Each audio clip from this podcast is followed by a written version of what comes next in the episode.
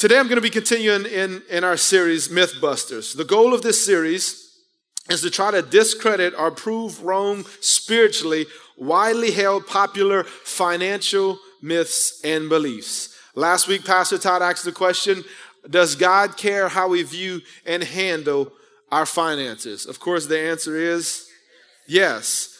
Yes, he does. And, and Pastor Todd last week showed us how uh, some biblical views and some ways of handling our finances. Uh, at the beginning of his message, Pastor Todd listed a number of financial myths and beliefs. And so today I want to look at uh, a couple of those myths that he listed last week. Before we get into that, let's go ahead and pray over our time in the Word. Father, we thank you for your Word. We thank you that your Word is awesome, powerful, living, and true. Uh, Lord, we thank you that it's accurate and sharper than any two edged sword. Lord, we just thank you for the full counsel of your Word, Lord, including the counsel and direction on finances, Lord. Open up our ears, our hearts, and our minds and our spirits to receive this Word. Give us the grace to apply it. Holy Spirit, help me as I present it and as I unfold to accurately divide the word of truth. I pray that it produce fruit 30, 60, and 100 fold in all everyone's life that's here today and beyond. In Jesus' name I pray. Amen. So, like I said, he listed a number of those things last week, and and uh, you know, of course, we're in a series. So, like he told me, he kind of set me up and threw those out there, knowing we had met that I'd be speaking on these this morning. So, the first myth that I'm going to look at today that he threw out was, if I can just inherit a million dollars, or maybe you you had uh, maybe ten million dollars, or maybe you just ten thousand dollars, or uh, you know, I, I, wouldn't have any more financial problems, man. I'd be set if I can just come into like a lump sum of a bunch of money. I would be set. I'd be good to go. Well, he mentioned it last week that, you know, it's been documented that a lot of people that have inherited great sums of money or win the lottery actually have more problems than they had before, right? He mentioned that he had watched a program and it was all about these people whose basically lives fell apart. Well, I, I did a little bit of research myself and I read an article that was written in January of last year and it was called, Here's How Winning the Lottery Makes You Miserable. That was the name of the article. Real, real article. And in it, the writer said, so many of these people wind up unhappy or wind up broke. People commit suicide. People run through their money. They go through a divorce. People even die due to excessive amount of money. Matter of fact, in that article, and, and, and for time's sake, I just pulled a few things out of it. But in that article, there was one man that he actually was a millionaire before he won the lottery. But he, you know, so you would think, okay, he's he's had the successful construction business. He, but then he won the lottery and, and basically doubled his fortune. It was like 300 something million that he won. And uh, he alluded to that after winning that, that amount of money, both his daughter and granddaughter died of overdoses, of drug overdoses. And he alluded to the fact that they had all this money to spend you know, on excessive amounts of drugs, and it, and it killed them both. And like you see, you see divorces, you've heard suicides, and we'll talk about that. Why? You know, people are so much pressure to give from people come out the woodwork, people that, you know, you went to kindergarten with, you know, come out the woodwork and, and want a piece of the pie, so to speak, right? According to the National Endowment of Financial Education, about 70% of people who suddenly receive a windfall of cash will lose it within a few years. So this is not just speaking of just the lottery. I know most people in here probably not, never play a lottery, but you know, just coming into inheritance. It says 70% of people that gain a windfall of cash, whatever means, 70% will go through it in just a matter of years.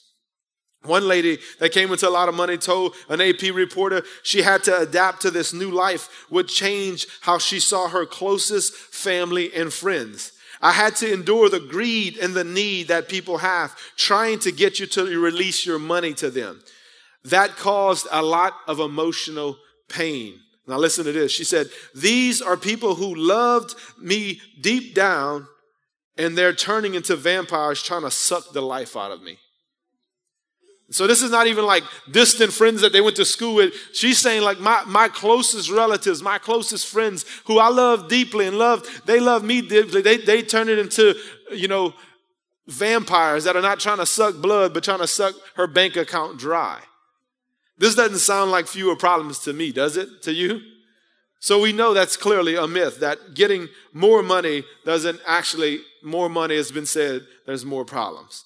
The second myth that he mentioned one of the myths that he mentioned, the second one that we're going to talk about this morning, is if I can just get a little more money, then I would be fine. If, if I can just get a little more money, then I would be set. I wouldn't be financially stressed. Not necessarily like, you know, you know, having a big lump sum or like getting inheritance, but just, you know, just a little more. If I can get just, I'm here, if I can just get here, I'd be okay. Man, if I if I can just get to a little bit more, I'd be good. Well, most of y'all have heard know who John D. Rockefeller is and maybe even have heard this famous quote. If you're not sure who Rockefeller is, maybe heard his name at one point. He was the world's richest and first ever American billionaire. Now listen to this, billionaire. And considering he was a billionaire in the early 1900s, he's still considered as the richest person in modern history. When a reporter asked him, how much money is enough? His response was, just a little bit more. Here's a multi billionaire. And his response was, What's enough? Rockefeller, when do you have enough money? He said, When I get just a little bit more. So that's also a myth. We can see just looking at these examples that those train, two trains of thoughts are a myth. But I want to give you some biblical principles that will help you to keep you from thinking this way and maybe falling into believing these myths. The first biblical principle to counteract the first myth I talked about is being faithful with the money that you have now. Being faithful with the money you have now. If you think that, you know, if I would get more money, I wouldn't have the problems I have. Well, if you're having problems handling and managing your finances now, if you get a bigger lump sum of money, you're just going to have more problems. And I'm specifically talking about being faithful. We're going to kind of get into the actual handling of finances. If you're in Matthew chapter 25, again, this is probably a familiar story to many people, but maybe some of you have not heard. And I'm going to take the time to read the whole story so you get the full, the full picture of what Jesus was saying here. Now, Jesus was using uh, this, illust- this as an illustration about a kingdom principle, but he did use money and the handling of money to do that. So we're going to look at it, uh, it literally uh, with, with the money aspect of it. Matthew 25, 14 through 29 says this. Again, the kingdom of heaven can be illustrated by the story of a man going on a long trip. He called together his servants and entrusted his money to them while he was gone. He gave five bags of silver to one, two bags of silver to another, and one bag of silver to the last, dividing it in proportion to their abilities. He then left on his trip. The servant who received the five bags of silver began to invest the money and earn five more. The servant with two bags of silver also went to work and earned two more. But the servant who received the one bag of silver dug a hole in the ground and hid the master's money. After a long time, their master returned from his trip and called them to give an account of how they had used his money. The servant to whom he entrusted the five bags of silver came forward with five more. Master, you gave me five bags of silver to invest, and I have earned five more. The master was full of praise. Well done, my good and faithful servant. You have been faithful in handling the small amount, so I will give you many more responsibilities. Let's celebrate together. The servant who received two bags of silver came forward and said, Master, you gave me two bags of silver to invest, and I have earned two more. The master said, Well done, my good and faithful servant. You have been faithful in handling the small amount, so now I will give you more responsibilities. Let's celebrate together. Then the servant with the one bag of silver came and said, Master, I knew you was a harsh man, harvesting crops you didn't plant, gathering crops you didn't cultivate, and I was afraid I would lose your money, so I hid it in the earth. Look, here's your money back. But the master replied, You wicked and lazy servant, if I if you knew I harvested crops I didn't plant and gathered crops I didn't cultivate, why didn't you deposit my money in the bank? At least I could have gotten interest on it. Then he ordered, Take the money from the servant and give it to the one with the ten bags of silver. To those who use well what they are given, even more will be given, and they would have an abundance. But from those who do nothing with nothing, even what little they have, will be taken away from him.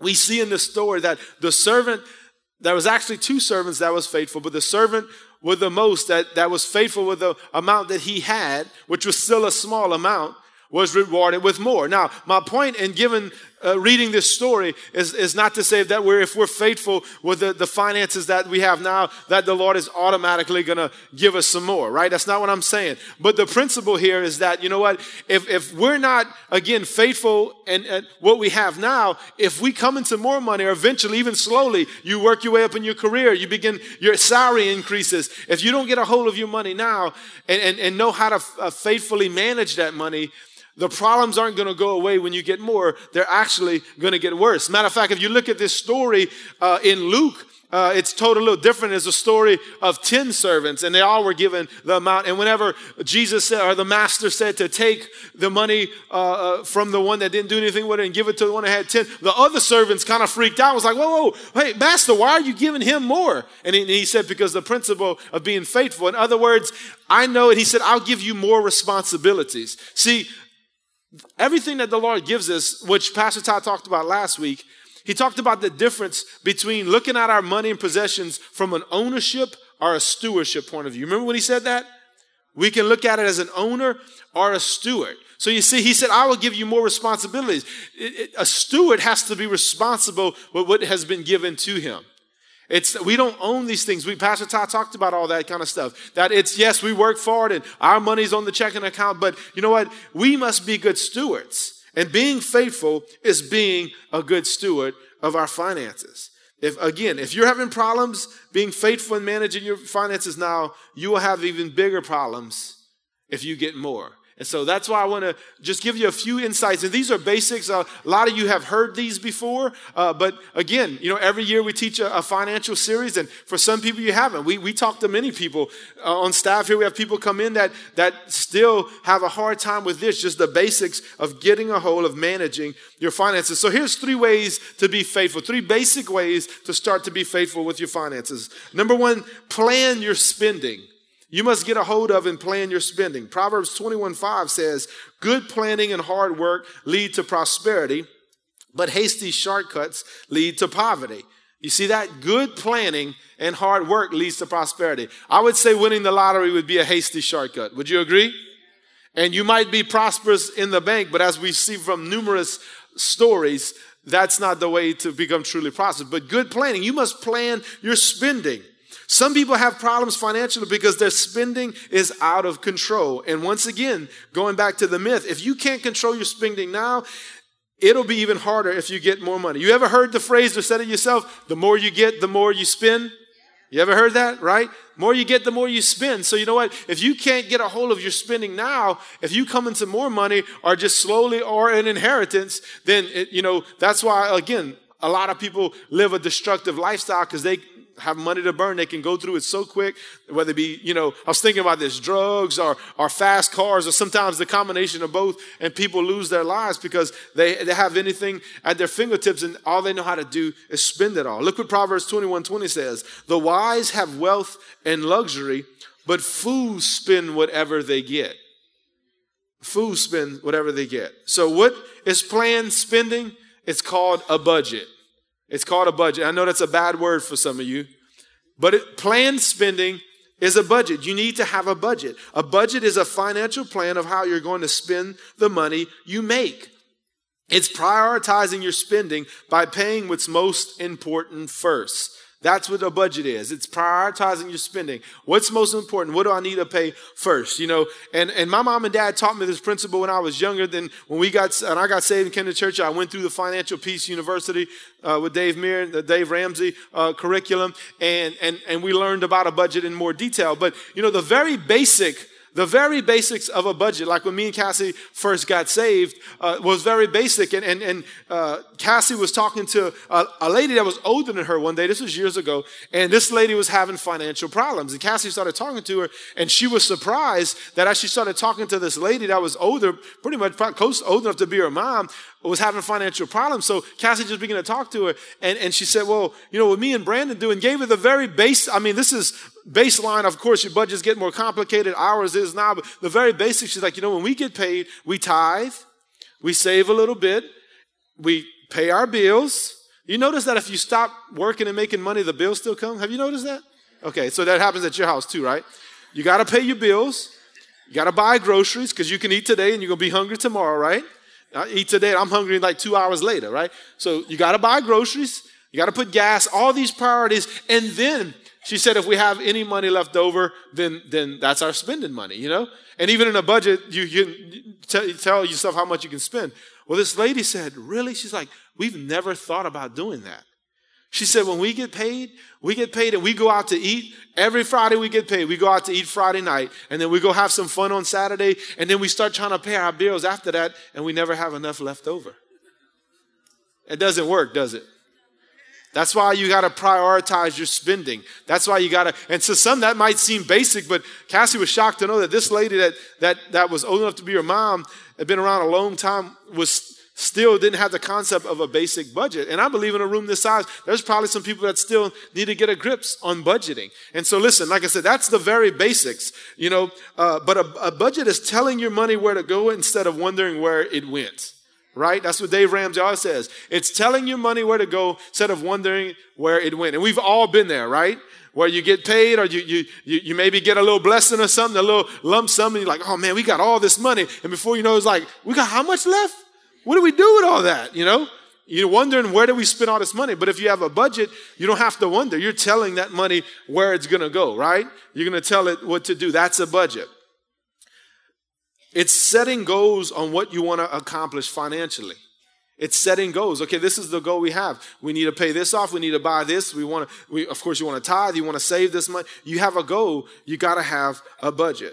So if you've never put together a budget before, there's tons of them online. You go to Dave Ramsey's website. Uh, you, there's apps now for your phone. You can download apps that you know keeps track everything, all your bills and how much you make, and it, it's very, very. They've simplified it. So if you've not, if you don't have a budget, I encourage you go online, get you a basic budget, and uh, start following it. Amen. Y'all with me? All right. The next way to be faithful in your finances is to get control of and reduce your debt. Get control of and reduce your debt. I knew I'd get only one amen on that. Well, I'm actually surprised I got one. It was kind of tight in the first service too. So as I was thinking about this, I was like, I've never preached on finances in here before. So I was like, I was wondering how this would go. Proverbs 22 7. Just as the rich rule the poor, so the borrower is servant to the lender. Debt ultimately leads to financial slavery. That's what the Bible says. I, I, that's not my quote. It leads to financial slavery. Benjamin Franklin said this when you allow yourself to get into debt, you give another power over your freedom. You give another power over your freedom when you're in debt. So I just want to give you a few tips. You know, there's, there's, and of course, I know there's different reasons people get into debt, but I want to give you a few things that, that can help you to get out of debt. That some some of it, I understand. There's different circumstances, things happen, and we're going to talk about that in a little bit. But you know, one of the biggest, if not the major, reason for debt in America is credit cards. So I want to encourage you, limit your credit card use. And you see, let me just say this limit your credit card use. It's easier to spend money when you use a card. It's so much easier to swipe that card. Oh, I ain't worried about it. Just swipe it. And you're not worried about it till next month when you get that bill. And a lot of worry starts coming up, right? But you see, going back to the budget, if you budget, it helps you to stay away. You don't have to use the credit card. See, like this lady I was talking about, you know, probably what happens, they go out to eat, they have fun on the weekend, they try to pay their bills, probably into the weekend or Monday, they run out of money to pay regular bills, and probably what would they do? Pull out the card and swipe it, because now they have to pay bills to keep the lights on, right? So when you have a budget, it helps prevent you from using these credit cards, which leads to my next point. Another tip, use cash as much as possible to make purchases. Now I know this might be foreign to some of you with the day and age. You can pay on your phone and you can do everything online and all that. But if you're out, you know, use cash as much as you can. Pull some money, go to ATM, pull some money out. Statistics say that we tend to spend a third less when we use cash than when we use credit cards.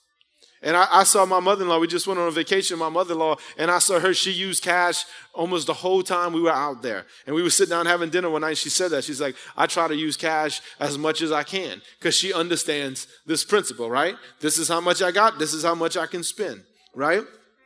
Y'all still with me? Y'all ain't checked out yet, huh? Third thing is don't make any quick financial decisions. Don't make any quick financial decisions. Most bad financial decisions are made when you buy out of compulsion or if you pressure to buy something. When you buy something out of compulsion, you go into a store, and I know this, I'm not even gonna pick on the ladies because look, you know, I, I, do this too. You go into a store, something's on clearance, and you're like, man, I'm gonna save a $100 if I buy this, right? Y'all laughing because you know it's true. You think the same way. I'm gonna save $100 if I buy this. But the thing is, you might not have the $50 that it still costs, right? You might have that. So you take out the card or whatever, or are you under compulsion? You're like, man, this is a great deal. It might not be here tomorrow, right? And so, listen, we've all been there, but don't buy, especially any major financial purchases, just spur of the moment. Dave Ramsey says to always take 24 hours before making a financial, a major financial purchase. Because chances are, like, you know, saying go home and sleep on it, you'll go home and sleep on it, think about it. Hopefully, your wife or your husband will talk some sense into you and say, This is not a good idea. We need to hold off on this, right? So don't, don't buy things under, under compulsion. Also, don't buy things uh, under pressure. Again, these sales, man, they, you know, nowadays they send you emails and it's like uh, one day only. Last chance, one week. It's funny. It wasn't, well, they were trying to sell a service on that point. I got an email. I was on vacation. My email was off. I got back and it was like, this is your last chance. And then the next email said, well, you were too late, but blah, blah, blah, but they were still trying to like, but, but we still gonna help you out, you know? It's always like, hey, do this now. You gotta do now. You gotta, you know, but that, that's, that's a, a salesman's, uh, you know, that's, that's their way of, of, of trying to get you to buy it on the spot. Like, hey, this is the best deal you can get right here today only. And they try to pressure you into making a buy. Don't buy under compulsion or under pressure. Amen? Don't make quick financial decisions. Hey, sleep on it. Pray. How about this? Pray about it. It's a good idea, huh? Pray about it. You know, I, am to brag on my wife a little bit. She didn't know I was to do this, but she's told me even when she's gone to the store and, and, just looking through maybe just to buy one shirt or one piece of clothing, she'll be praying as she's flipping through, should, should I buy this? Should, is this a good buy? And, I'm like, that's awesome, you know? That blesses me that even one piece of clothing, she's praying on what she should buy or should she buy it at all. I think that's awesome. I can't say that I do that, you know? I'm like, oh, look, that hunting jacket's on sale. I need a new jacket, you know? I'll go ahead and get that. See, I'm confessing my sin to you. I've been in this boat before, right? So the third way to be faithful with your finances is to learn the discipline of saving. Learn the discipline of saving. Proverb 21 20 says, The wise man serves, saves, I'm sorry, the wise man saves for the future, but the foolish man spends whatever he gets. You hear that? The wise man, he compares the wise to the foolish. A wise man saves some of his money, the foolish man just spends everything that he has. 70% of Americans live from paycheck to paycheck. And why is that? Most of the time, it's because of a lack of savings. Most of the time, it's because of lack of savings. Money Magazine says that 78% of us will have a major unforeseen financial expense within the next 10 years. A major financial expense in the next 10 years. And I know some of you sitting there like, brother, I'm standing in faith that ain't to happen. I don't receive that. Well, I'm not trying to put that on you. The truth is, things happen. Look, I feel like we fell in that 78% at the end of last year. You know, we were, you know, doing great. Thankfully, we had some savings. We were, we were really being diligent and like, we started having car troubles. Some appliances went out in the house, like all at one time. You know, the, the, the saying, it rains, it pours, you know? When it breaks, it really breaks. I could have, you know, it, the truth is, yes, we can have faith. I know the Lord, you know, protects our stuff and makes stuff last longer. But the truth is, guys, things happen. You know, our vehicle's 10 years old, wear and tear, things start going out, right? It happens. It, it, that, that's life. You can bind and loose and, and rebuke the devil every time, you know, you need a car. But listen, need a, you know, have to have to fix your car stuff. Things happen, so it's good to save. And the thing about it is, you know, these unforeseen expenses are not nearly as stressful if you have savings set aside for them, right? They're not as stressful. Yes, it still catches you off guard. And look, I get it. I know, I, I know what some of you think. I'm, I'm in some of your brains right now, okay? I know what some of you thinking, man, every time I try to build up my savings, uh, it's like right when I started getting going, something happens and we have to drain it. Amen. I've been there too. But you know, the thing is, is that like last year when all that stuff started happening, you know, it, it you might not be able you might only have, okay, have the money to pay off this expense in your savings account. But isn't it better to have at least have that money saved? Instead of none of it and you got to get in debt for the whole amount. You know what I'm saying? So at least it's the principle, which leads me to, you know, Pastor Todd says this and I want to quote him. He, he says this quite often. He's told us this, you know, in the church, the leaders, meeting staff, everything. He always says, many people don't have savings, not because they can't afford it, but because they don't exercise self discipline or don't make it a big enough priority. Just my wife said that's right on that one. And I got one amen. That's, I know I'm stepping on your toes now. It's a discipline issue, y'all. Saving is a discipline issue. Just like tithing is a trust issue, saving's a discipline issue. Amen. So we need to, you know, you might say, man, I, I can't afford to save any money. Man, you can save a dollar off your check, right? You could save five bucks. If you're not saving nothing right now, you can put aside probably five dollars off a check because it's the principle. It's a discipline. It says it takes 21 days to get in a habit. It's the principle and the discipline of, of you know, uh, of saving. You know, I'll just give you this is just a little tip. I didn't even say it in the first service, but you know, one of the things that I know has helped us, if you do, like if you have direct deposit or something, and you might not, but if you have it at your company, you know what? Hey, take some of that money that you get direct deposit and put it in your savings account. That way it's out of sight, out of mind. You don't even see it, right? It automatically comes out of your uh, out of your, your payroll. You deposit it into your savings, and then you know you, you, it's done with. It's a done deal. So that's just a little tip, a little side note might help you if you if you're struggling getting a savings account going. But I want to encourage you again to start doing something to save some kind of money. I'm, my wire's coming out over here. I'm, I'm getting tangled up, or I'm getting I'm getting loose. See, I was bonded and loosened, now my wire's getting loose over here. So that's just some tips on how to be faithful with your finances, how to be a good steward of your finances. The second biblical principle to counteract the second myth that we talked about earlier about, man, if I get just a little more money, I would be good to go is to be content with what you have right now. First one was to be faithful with what you have right now, but be content with what you have right now. Ecclesiastes 6 9 says this It is better to be satisfied with what you have than to always be wanting something else. Ooh, let me say that again. It's better to be satisfied with what you have than to always be wanting something else. And you know, because you, when you're always wanting a little bit more, when you're always wanting something else, you know, what it really does, it robs you of enjoying what you have right now. Right? The Lord has blessed us with a certain amount of whatever. I see everybody, you know, was wearing clothes in here and probably drove here, and all of us are, are, have at least the basic needs covered. Hey, you know, let's enjoy that. Instead of looking for the newer car or the, the, the next, you know, the, the spring line that's coming out and all, you know what I'm saying? I mean, enjoy what you have. Be content. Paul says it this way in 1 Timothy 6, 6 and 9. Yet true godliness with contentment is itself great wealth.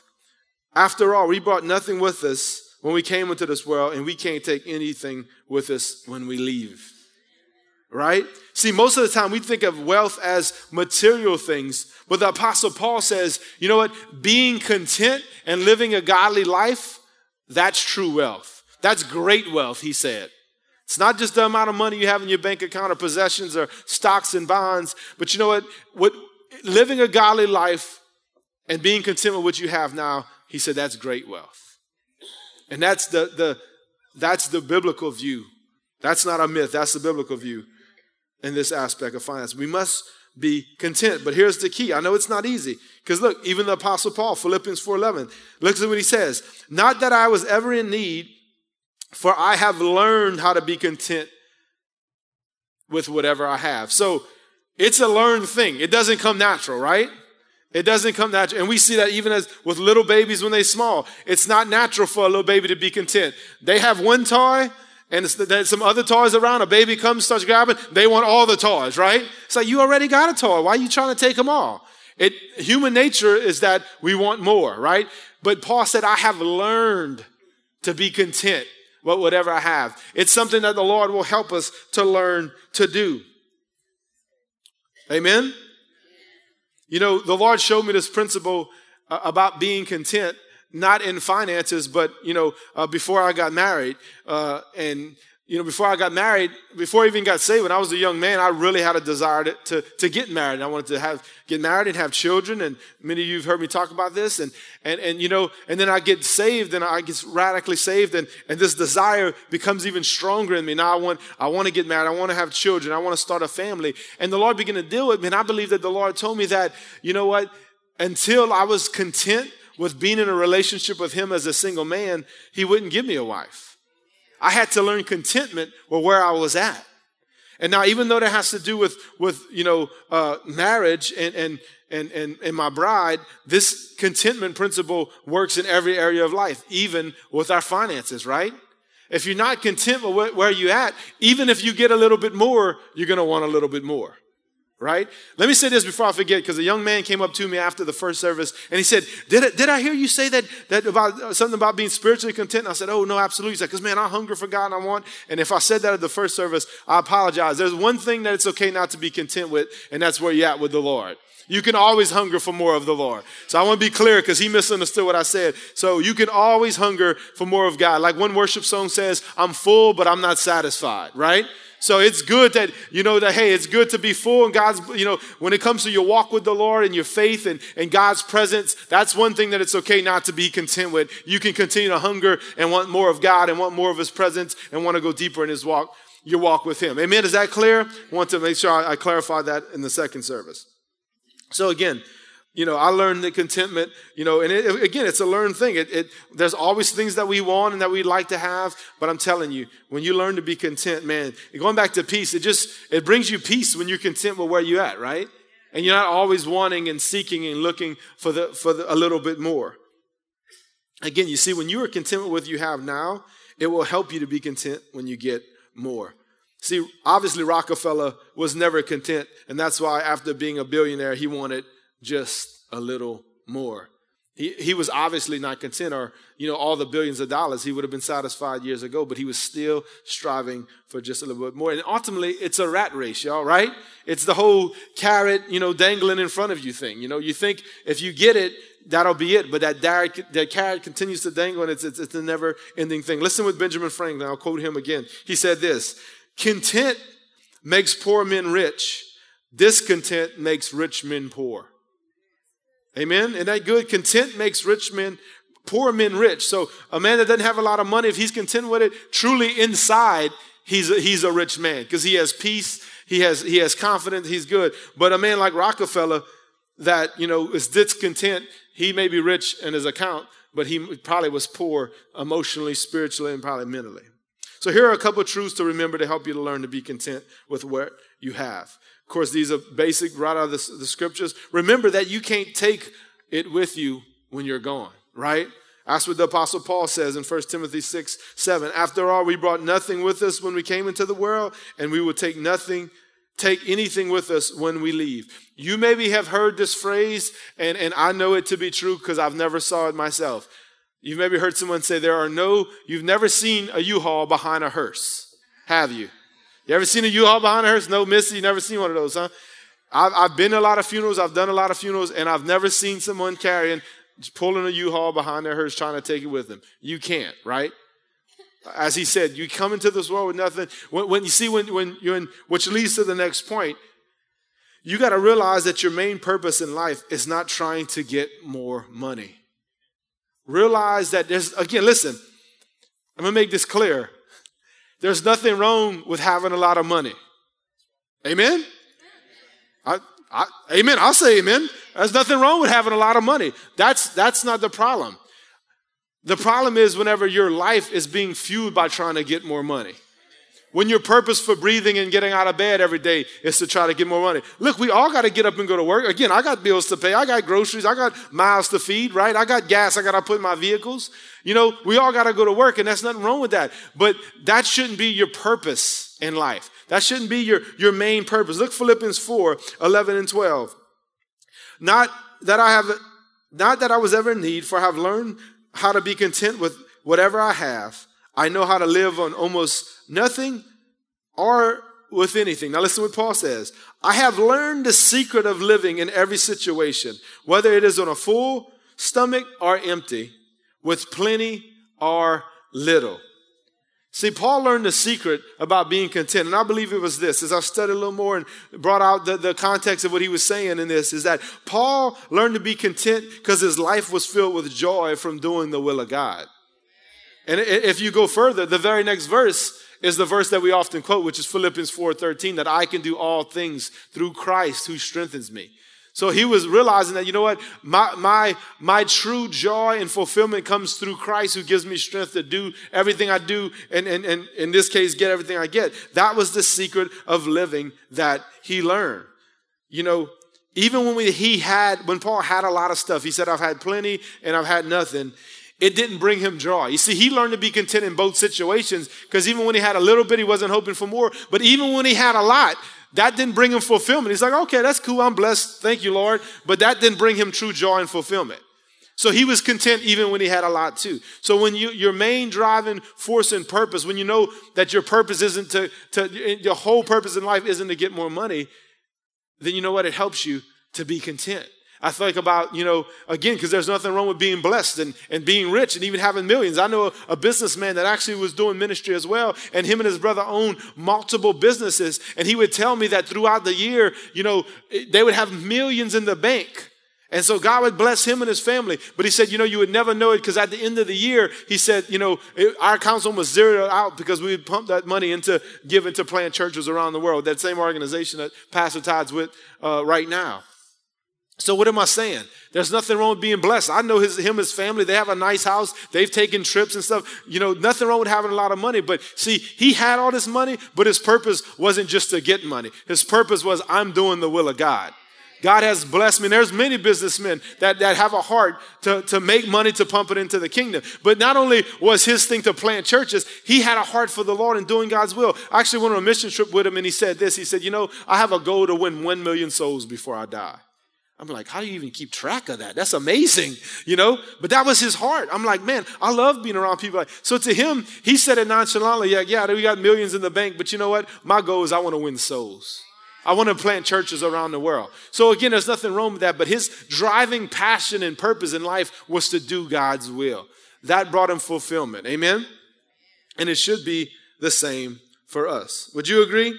So again, I hope I made it clear. There's nothing wrong with having a lot of money. Nothing wrong with being blessed. I know God wants to bless us, but you know we got to learn to be faithful with the finances He's given us, and we got to be learn to be content with what we have right now.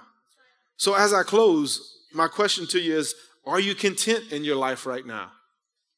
Are you content, and not only financially, but are you content spiritually? Are you content inside? Are you content with where you at in your walk with the Lord. Remember, true godliness with contentment is great gain. So, Paul didn't put that, that word first by accident, right? True godliness, walking with God, living for the Lord, doing God's will, walking in a holy and a pure way true godliness? Are, are, are, you content with where you're at right now in your walk? And again, and maybe as I'm thinking, maybe that's where that young man maybe misunderstood what I'm saying. Like, are you content? Because if, if you're not in right standing with God, if you, what I'm saying is if you're not in a right relationship with God, there's something on the inside of you. You might come to church, but you know it's not right. Like, I, I, there's a disconnect. Maybe you disconnected to God, and I know that can bring contentment inside of you because the Bible says He's placed eternity in the hearts of every man. And what that means is that we all know there's something beyond this life. There's something greater. And we all know that there's one way how to get there. And the Lord's constantly, again, drawing us and wooing us to Him. Like Paul, is your joy and fulfillment from doing the Lord's will? Are you getting joy and fulfillment from doing God's will? Maybe you might say, well, Brandon, I don't even know what God's will is for my life. Or maybe you, you newer to church and Christianity, or maybe just walked in here for the first time today and say, I don't even know what you mean by God's will. What's God's will? What does God want? Well, I, am going to close it up with this. Second Peter 3 9 says this The Lord is not slack concerning his promise, as some count slackness, but is long suffering towards us, not willing that any should perish, but that all should come to repentance. Why don't you go ahead and stand up with me as we close?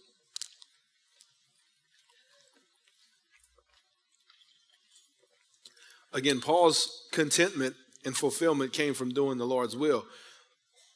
We see here, it says that the Lord's not willing that any should perish. So we know that God's will is for all of us to come to Him in repentance. It says to repent so we can receive forgiveness from the Lord, so He can save us, and so we can start a relationship with Him. And we do this through His Son, Jesus Christ. You know, we talked about debt earlier. Jesus Christ, the Son of God, came down and died on the cross because we all had debt. Did you know that? We were born into this world with debt. It was a sin debt. It was a sin debt that we could never pay. You could never be good enough. You could never come to church enough. You can never do enough good things to pay off the debt that we owe God because of our sins, because of that we've fallen short. But the good news is, is that, this is incredible Think about your debtor. Think about the highest debt you have right now. If the same person that you owe that money to would make a way for you to pay it off to them. That's what the Lord did for us. We owed him a debt. He sent his prized possession, his one and begotten son, his only begotten son, to pay our sin debt for us. We could never pay it. We all fall short. We, the Bible says we all sin and fall short of God's glorious standard. So once again, I'll ask you, if you don't mind, with every head bowed and every eye closed, let's take some inventory. I'm talking about spiritually now. Where are you at spiritually? Are you content? Are you content with where you at? Are, are you connected with God? Maybe you walked into this church today or you've been coming to church for a while, but you say, Brandon, I, I don't know if I ever asked God to forgive me of my sins. He said, He's not willing that any should perish. That word is talking about perish for eternity. Eternity separated from the Lord forever. When we die, there's heaven or hell, and we will perish in hell if we don't accept Christ. I'm not saying that to try to scare you. I'm saying that because I love you and God loves you and He wants to save you and forgive you. If you say, Brandon, you know what? I don't know. I don't know if I'm right with the Lord.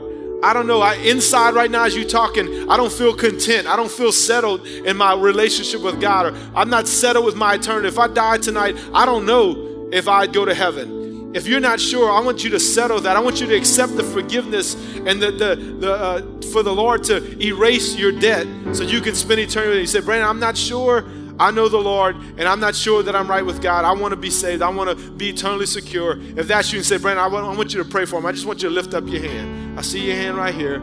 See your hand right here too, sir. See your hand on the side. Anybody else? Hands going up over here. Thank you, Jesus. Thank you, Lord. See your hand over here to the right. More hands going up. Thank you, Father. Thank you, Lord, for your salvation. Come on, is there anybody else?